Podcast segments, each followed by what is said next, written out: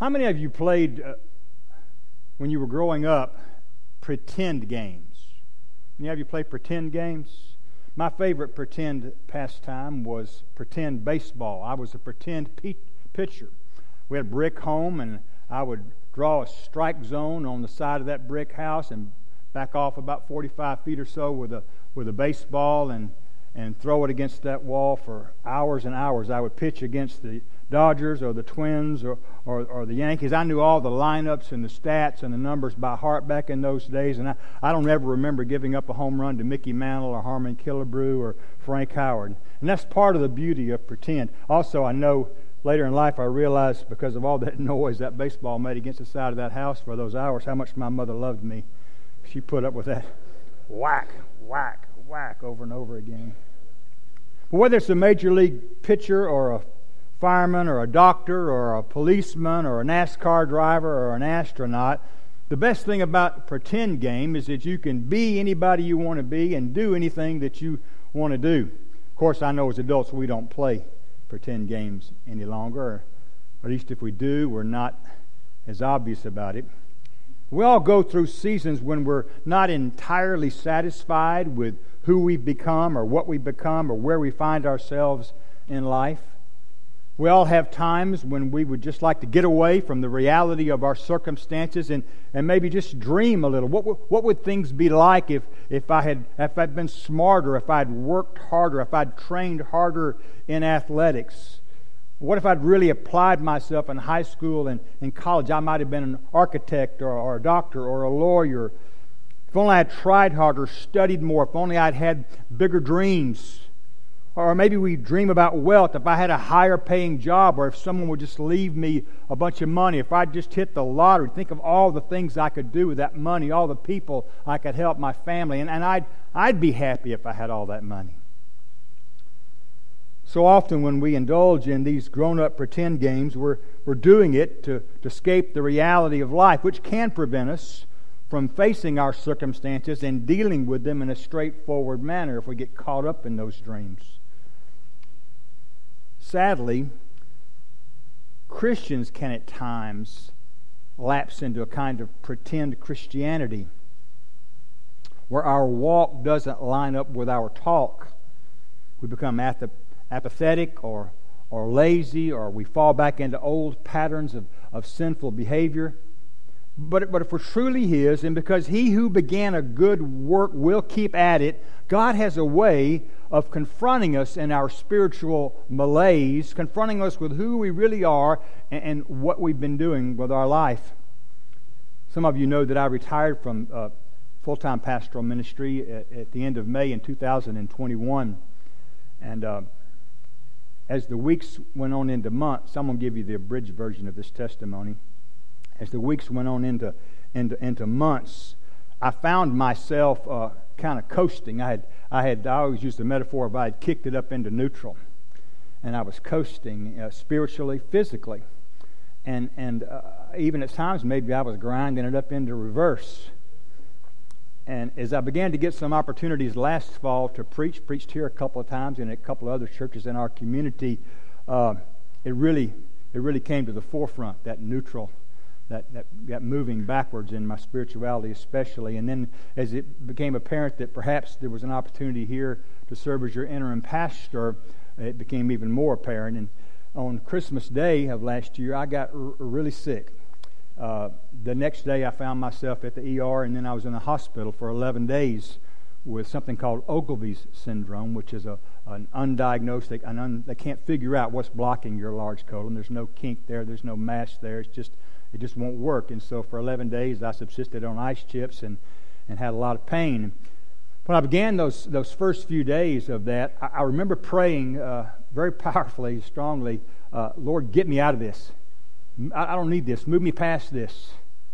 And and then as day four or five came along, I, I began to pray, God, help me. Help me in this. Be with me. Be with me in this. Walk, walk with me in this. I need to feel your comfort. And then about day seven... God had done a work in my heart. And I began to pray, thank you, Father, for bringing me into this time of adversity. Because you see, He needed to get my attention. Because I was in a spiritual malaise. I had kicked it up into neutral. And, and I, I'm not saying that God caused that, that illness, but of course He could have. He's, he's sovereign. But God doesn't miss opportunities to get our attention when He needs to get our attention. And He got Richard Pettyjohns' attention. And I, and I believe, and looking back on it in retrospect, and we could discuss this, but I believe it was in preparation for, for this opportunity. I wasn't ready to do this, even though I'd been there before and pastored larger churches and smaller churches than this. I wasn't where I needed to be as the time approached, and so God got my attention. We're going to read verses two through ten. Each week as we get go to the Beatitudes, at least, we're going to read, read verses two through ten. So would you please stand in honor of the reading of God's Word? You know, we do this not because it's just, you know, checking off a box and, and, and just doing it because the pastor up here says, stand up. We do this because you and I, we revere this Word. We, we recognize the power and, and the authority that the Word has over our lives. It's, it's salvific efficacy. We know this Word has transformative power. And so we stand truly in honor of the reading of God's Word. And here's what it says. Here's what the Word says here. And He opened His mouth and taught them, saying, blessed are the poor in spirit, for theirs is the kingdom of heaven. Blessed are those who mourn, for they shall be comforted. Blessed are the meek, for they shall inherit the earth. Blessed are those who hunger and thirst for righteousness, for they shall be filled. Blessed are the merciful, for they shall receive mercy. Blessed are the pure in heart, for they shall see God. Blessed are the peacemakers, for they shall be called sons of God. Blessed are those who are persecuted for righteousness' sake, for theirs is the kingdom of heaven. Uh, Father, often when we when we come to familiar texts, we uh, we kind of disengage our minds because we've seen it all and heard it all and, and perhaps even taught it all. But I pray, Father, for uh, just a fresh awareness today and an open Spirit amongst each of us to hear what You would have to say to us through this familiar passage of Scripture, Father. We want to be touched. We want to be changed. We want to be more conformed to the image of Your Son, Jesus Christ, when we leave this place than we are now. In His name we pray. Amen. Please be seated. Beloved, if we take the Sermon on the Mount seriously, as we ought, if we apply its teachings to our lives, it will lead us out of pretend Christian life into genuine Christian life. The greatest sermon preached by the greatest preacher who ever lived yanks away the veil of pretense and gives us a righteous, biblical perspective on life.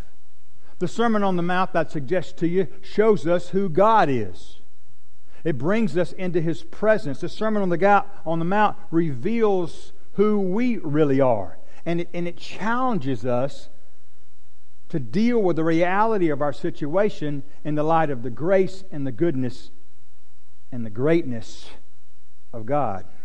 We examined the first beatitude last week. Blessed are the poor in spirit, for theirs is the kingdom of heaven. We, we saw that the first step in, in coming to Christ is to see our poverty of spirit. The first step to, to, to being in right relationship with God is to see our poverty of spirit. And unless until we get that, until we grasp that our, our, our total insufficiency apart from God, we will never, because our pride won't let us, we will never cry out as the publican, have mercy on me, O God, for I'm a sinner. And it's only when we totally yield our lives to Him, recognizing how undeniably dependent upon Him we are, that we become open, that we put ourselves in a situation, that we have the foundation that God needs to begin to do the work He desires to do in us. It's the first step, and that's why Jesus started there. Now, t- today I want us to look at the, at the natural result of you and I comprehending our spiritual poverty. And to get to this point, I want to ask you a simple question this morning. It's the title of my sermon, and it is, are you taking sin seriously? Church, are we taking sin seriously? The goal of this message is to lead us to do just that. Now, about right now, some of you may be wondering if we're on the same page, uh, l- literally. I mean, you, you're questioning, what, what's the preacher talking about? Because uh, when he says Jesus is talking about mourning here, I, I thought Jesus was talking about grief, about normal, uh, you know, grieving over loss in general in our in our lives. And when we talk about mourning as and with our families or with our friends, we're, we're most often talking about about grief as with a great loss. Mourning is simple, as a simple, ordinary aspect of human life. Mourning, which uh, too many of us in this room ha- have experienced in our lives. Mourning we all express as a result of, of various events and circumstances which are part of the human condition. And there's, of course, there's of course nothing wrong with, with that kind of mourning. I'm not saying that at all. The loss of a loved one or a parent or, or a spouse or, or a child or, or a dear friend brings great, devastating grief often. And short of death, when we learn of someone dear to us who's been diagnosed with a, with a serious, potentially terminal illness, we mourn for their circumstance as we pray for their healing. And there are any number of tragic events or circumstances in the world that can bring about mourning. Death and destruction, as we saw with the, the earthquake in Turkey last weekend, twenty-eight thousand and counting at this point, an incomprehensible number for me. There are obvious Obviously, events which cause genuine, heartfelt, mournful expressions of grief to come from us. And yes, the one the Bible describes as our comforter in sorrow, our shelter from the storm, our help in times of trouble, our refuge in times of trouble. He stands ever ready to give us the only perfect peace, complete comfort, and even genuine joy that can assuage our grief in such times. And what a blessing, we know, all of us in this room, perhaps, what a blessing His consolation is when we've been facing difficult, grievous times. But in this beatitude, Jesus is speaking of another kind of mourning. What Jesus is talking about here is mourning over our spiritual condition that leads us into a deeper fellowship with God. It's a godly mourning, a godly sorrow leading to repentance of sin in our lives. It, it's a genuine, heartfelt anguish over the sin, our sin, and the sin of others as well. Sin that damages our relationship with our Father. Sin that separates us from Him. Sin that darkens, deceives, and, and threatens to destroy our culture as it has other cultures before ours. We absolutely, absolutely need that level of anguish, of mourning, even righteous anger over the sins we see in our world today. The, the kind that Moses displayed when he broke those two tablets coming down off Mount Sinai, been up there interceding for the people uh, with the Father, and only to return and find them engaged in idolatry and, and immorality. Uh, the kind of righteous anger that Jesus displayed when He cleansed the temple and then wept over the beloved yet faithless city of Jerusalem. Rather than mourn our sin, though, I, I fear that too often all we do is get angry. Because it's just easier to get angry about sin, abortion, pornography, paganism, idolatry in all its forms, when what we need is not just righteous anger, but real anguish, genuine mourning. And the difference is, is our heart broken over the sin that we see plaguing our world? Is our heart broken over the sin we see plaguing our world? And we usually don't have any, any problem feeling outrage over the sin that we see in our world today. After all, we're talking about the sins of others, and we're pretty comfortable talking about the sins of other people. It's pretty easy to become infuriated over the sins of others, even to the point of displaying righteous anger. Perhaps even to, to mourn, maybe even shed a tear over sin in that larger context. But it's not so easy, and it's not comfortable at all to look at our own personal sin, to feel outrage over our own personal sin, to be distraught over our own personal sin, to perhaps even weep over our own personal sin. Paul speaks to us regarding this godly sorrow in Second Corinthians chapter seven, beginning in verse ten. We read, "For godly grief produces a repentance that leads to salvation without regret, whereas worldly grief produces death. For see what earnestness this godly grief has produced in you." What Paul is teaching here, church family, is that God uses, often uses sorrow over sin in our lives to turn us away from that sin and back to a closer walk with Him, back to the fullness of our salvation in His Son, Jesus Christ. And, and beloved, we as Christians should never regret God sending that sorrow. It's part of that experience I just related to you a few moments ago in, in my testimony there. But, but the sorrow of the worldly man, Paul is saying, on the other hand, the person who's not a Christian is not the sorrow of true repentance, and it leads only to death, he says. Paul reminds the church in Corinth, and he reminds us to recall how much good this grief has done for us. He says, in effect, you no longer merely shrug your shoulders over sin, but you're serious, and you're sincere, and you're desperate to deal with the sin that I wrote to you about. So we're talking this morning about sorrow over sin that leads to genuine repentance. And, and here's where we need to pay attention, church family.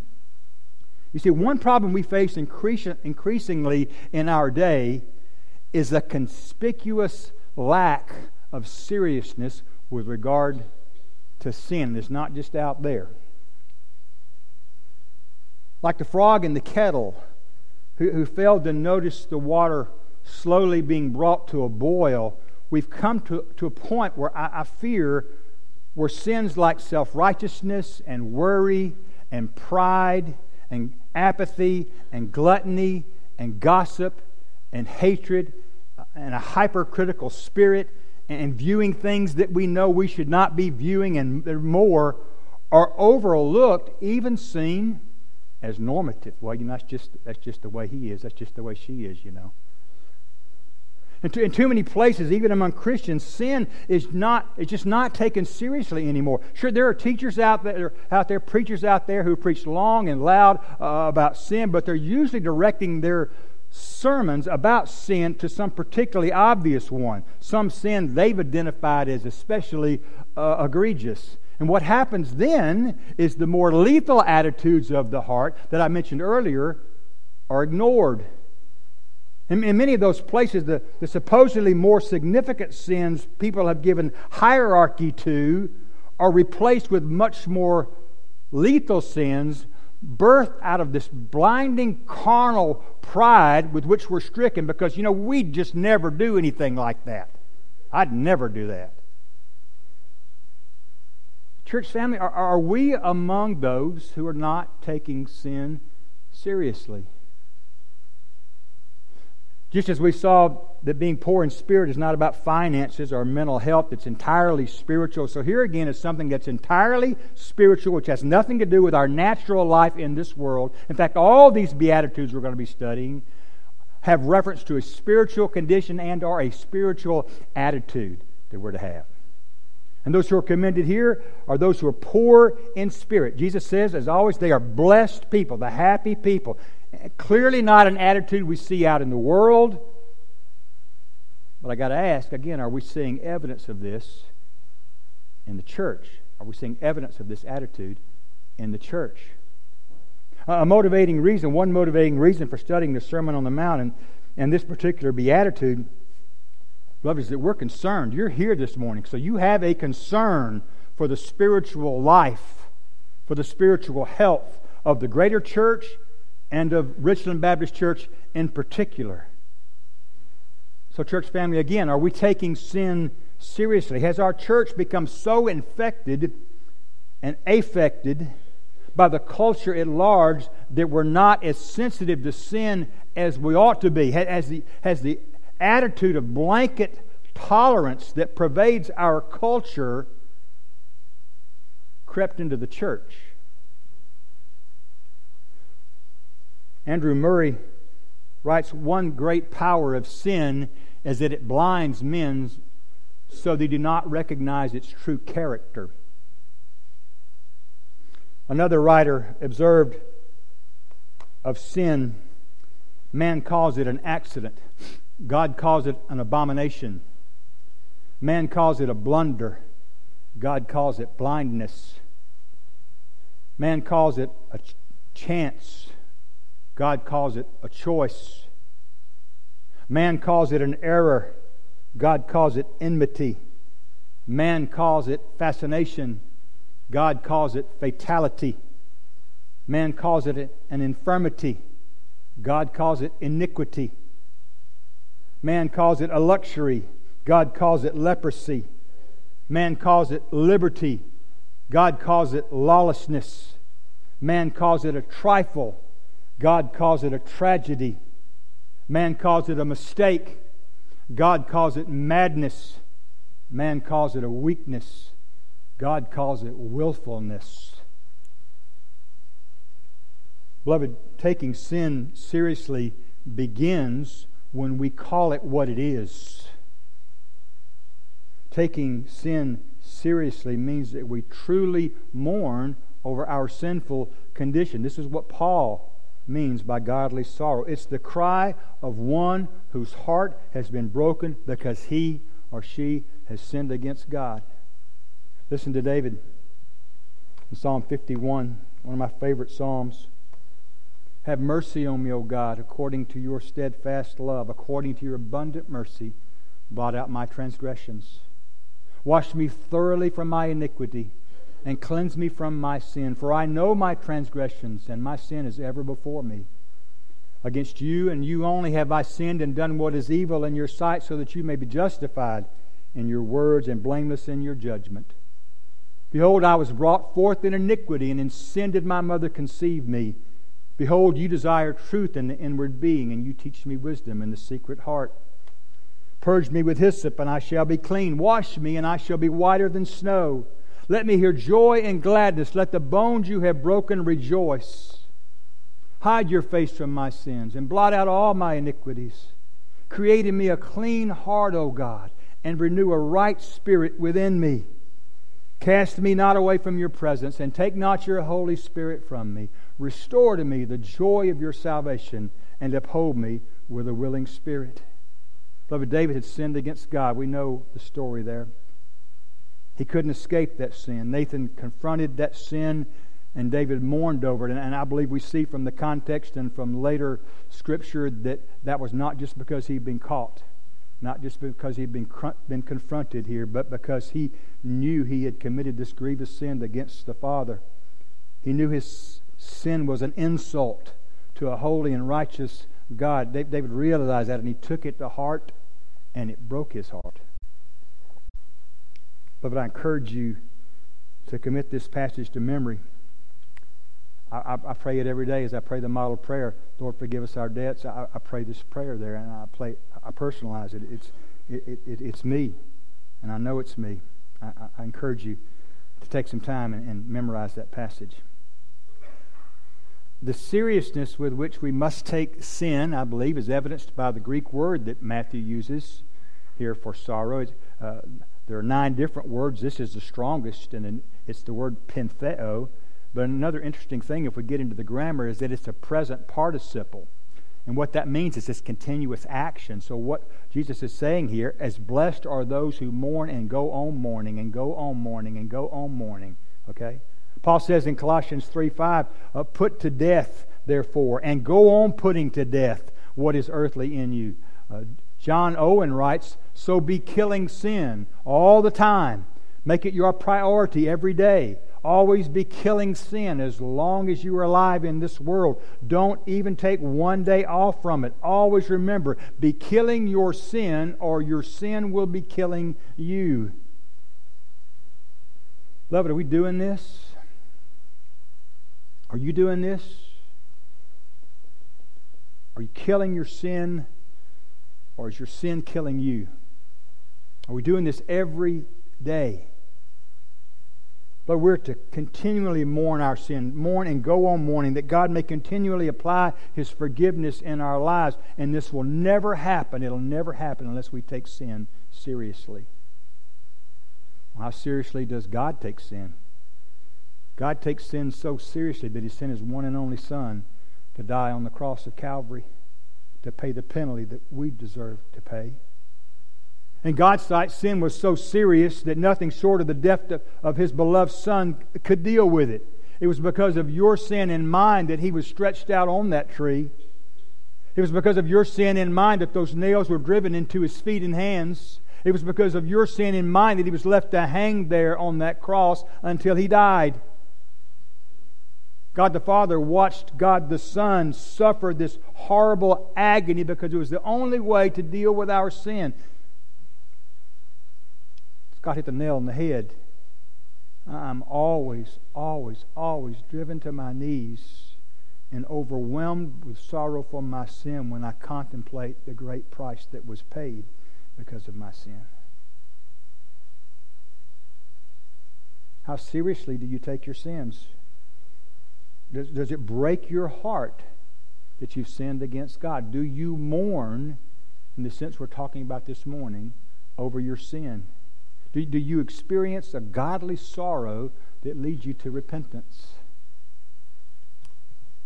I read that the Eskimos have an interesting, if rather cruel, way of hunting bear. They'll, they'll take an animal bone and they sharpen it at both ends, and then they have this boiling process where they contort and twist that bone, and, and then they freeze it in blubber, animal fat, and then they lay it across a path where bears frequent. And as the bear comes along, he smells that blubber and just gobbles it up in one gulp. And, and as he does that, though it's not blubber on the outside, inside that bone, that twisted sharp bone begins to work, and, and the moment he swallows it, he's dead. He just doesn't know it. He doesn't drop dead immediately, but every move he makes, every step he takes, causes that bone to twist and to slash and, and to tear, and the internal bleeding starts, and the Eskimos just follow the tracks of the bear until they find find him dead laying in the snow. Love's the same way.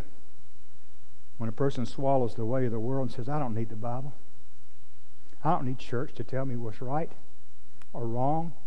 I'll figure that out for myself. I'm doing just fine. I'm not a murderer. I'm not a rapist. I'm, I'm not a thief. I'm doing just fine deciding what sin is for myself. I'm going to do what I want to do. But the minute you do that, you're already in the process of destroying your life.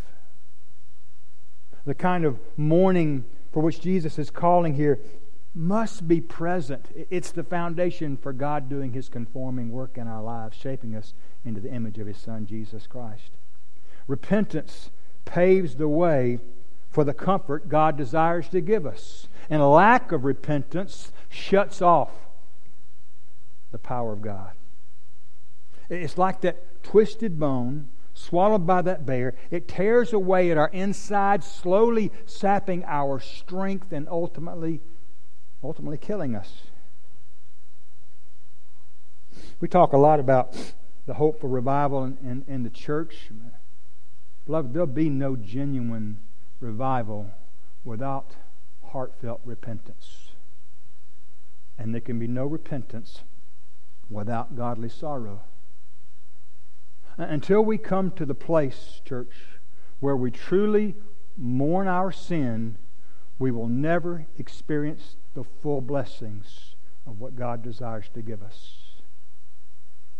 I remember when we lived in Oregon, I pastored Highlands Baptist Church in Reedsport, Oregon. Our house, the parsonage, had a large back window facing the backyard, and we had all sorts of wildlife that would visit us. There was the ever-present squirrel, of course, and and raccoons, and every once in a while a porcupine would wander in. We even had a mama black bear come into our backyard one time. And then there was a time when we had a visit from this very determined sparrow. And, and this little bird would sit on a nearby tree limb. I watched him, and he'd, he would fly over and over again into that large picture window. And, and I'm sure he was convinced that that reflection was just more yard for him to fly around in. And I thought he'd figure it out after a while, but I watched him do it four or five times, and he never did. You th- you'd think he'd just be bloodied and battered and eventually give up, but he did it over and over again until it finally, I guess he broke his neck or whatever, because he was, he was dead outside the window. He just couldn't seem to stop that self-destructive behavior. And then the lesson of the, of the sparrow is that if we keep on doing the same sinful things, making the same poor, sinful choices over and over again, we'll keep on getting the same hurtful, harmful results. If we want things to be truly different, if we want to rise to a new level of per- personal intimacy in our walk with the Lord, if we truly desire a, a new season of spiritual and numerical growth in the life of Richland Baptist Church, to experience revival like we've not seen in a long time, maybe maybe ever seen. Beloved, we got to make better choices. We, we got to turn our lives away from the habitual sin that we just keep banging our heads against. Otherwise, we're still going to be talking about the potential for revival this time next year and five years from now and ten years from now. And in the meantime, we'll just keep on banging and, and bruising and blooding our lives against the false image, like the sparrow and that reflection in the window, the false image of what the world says brings happiness.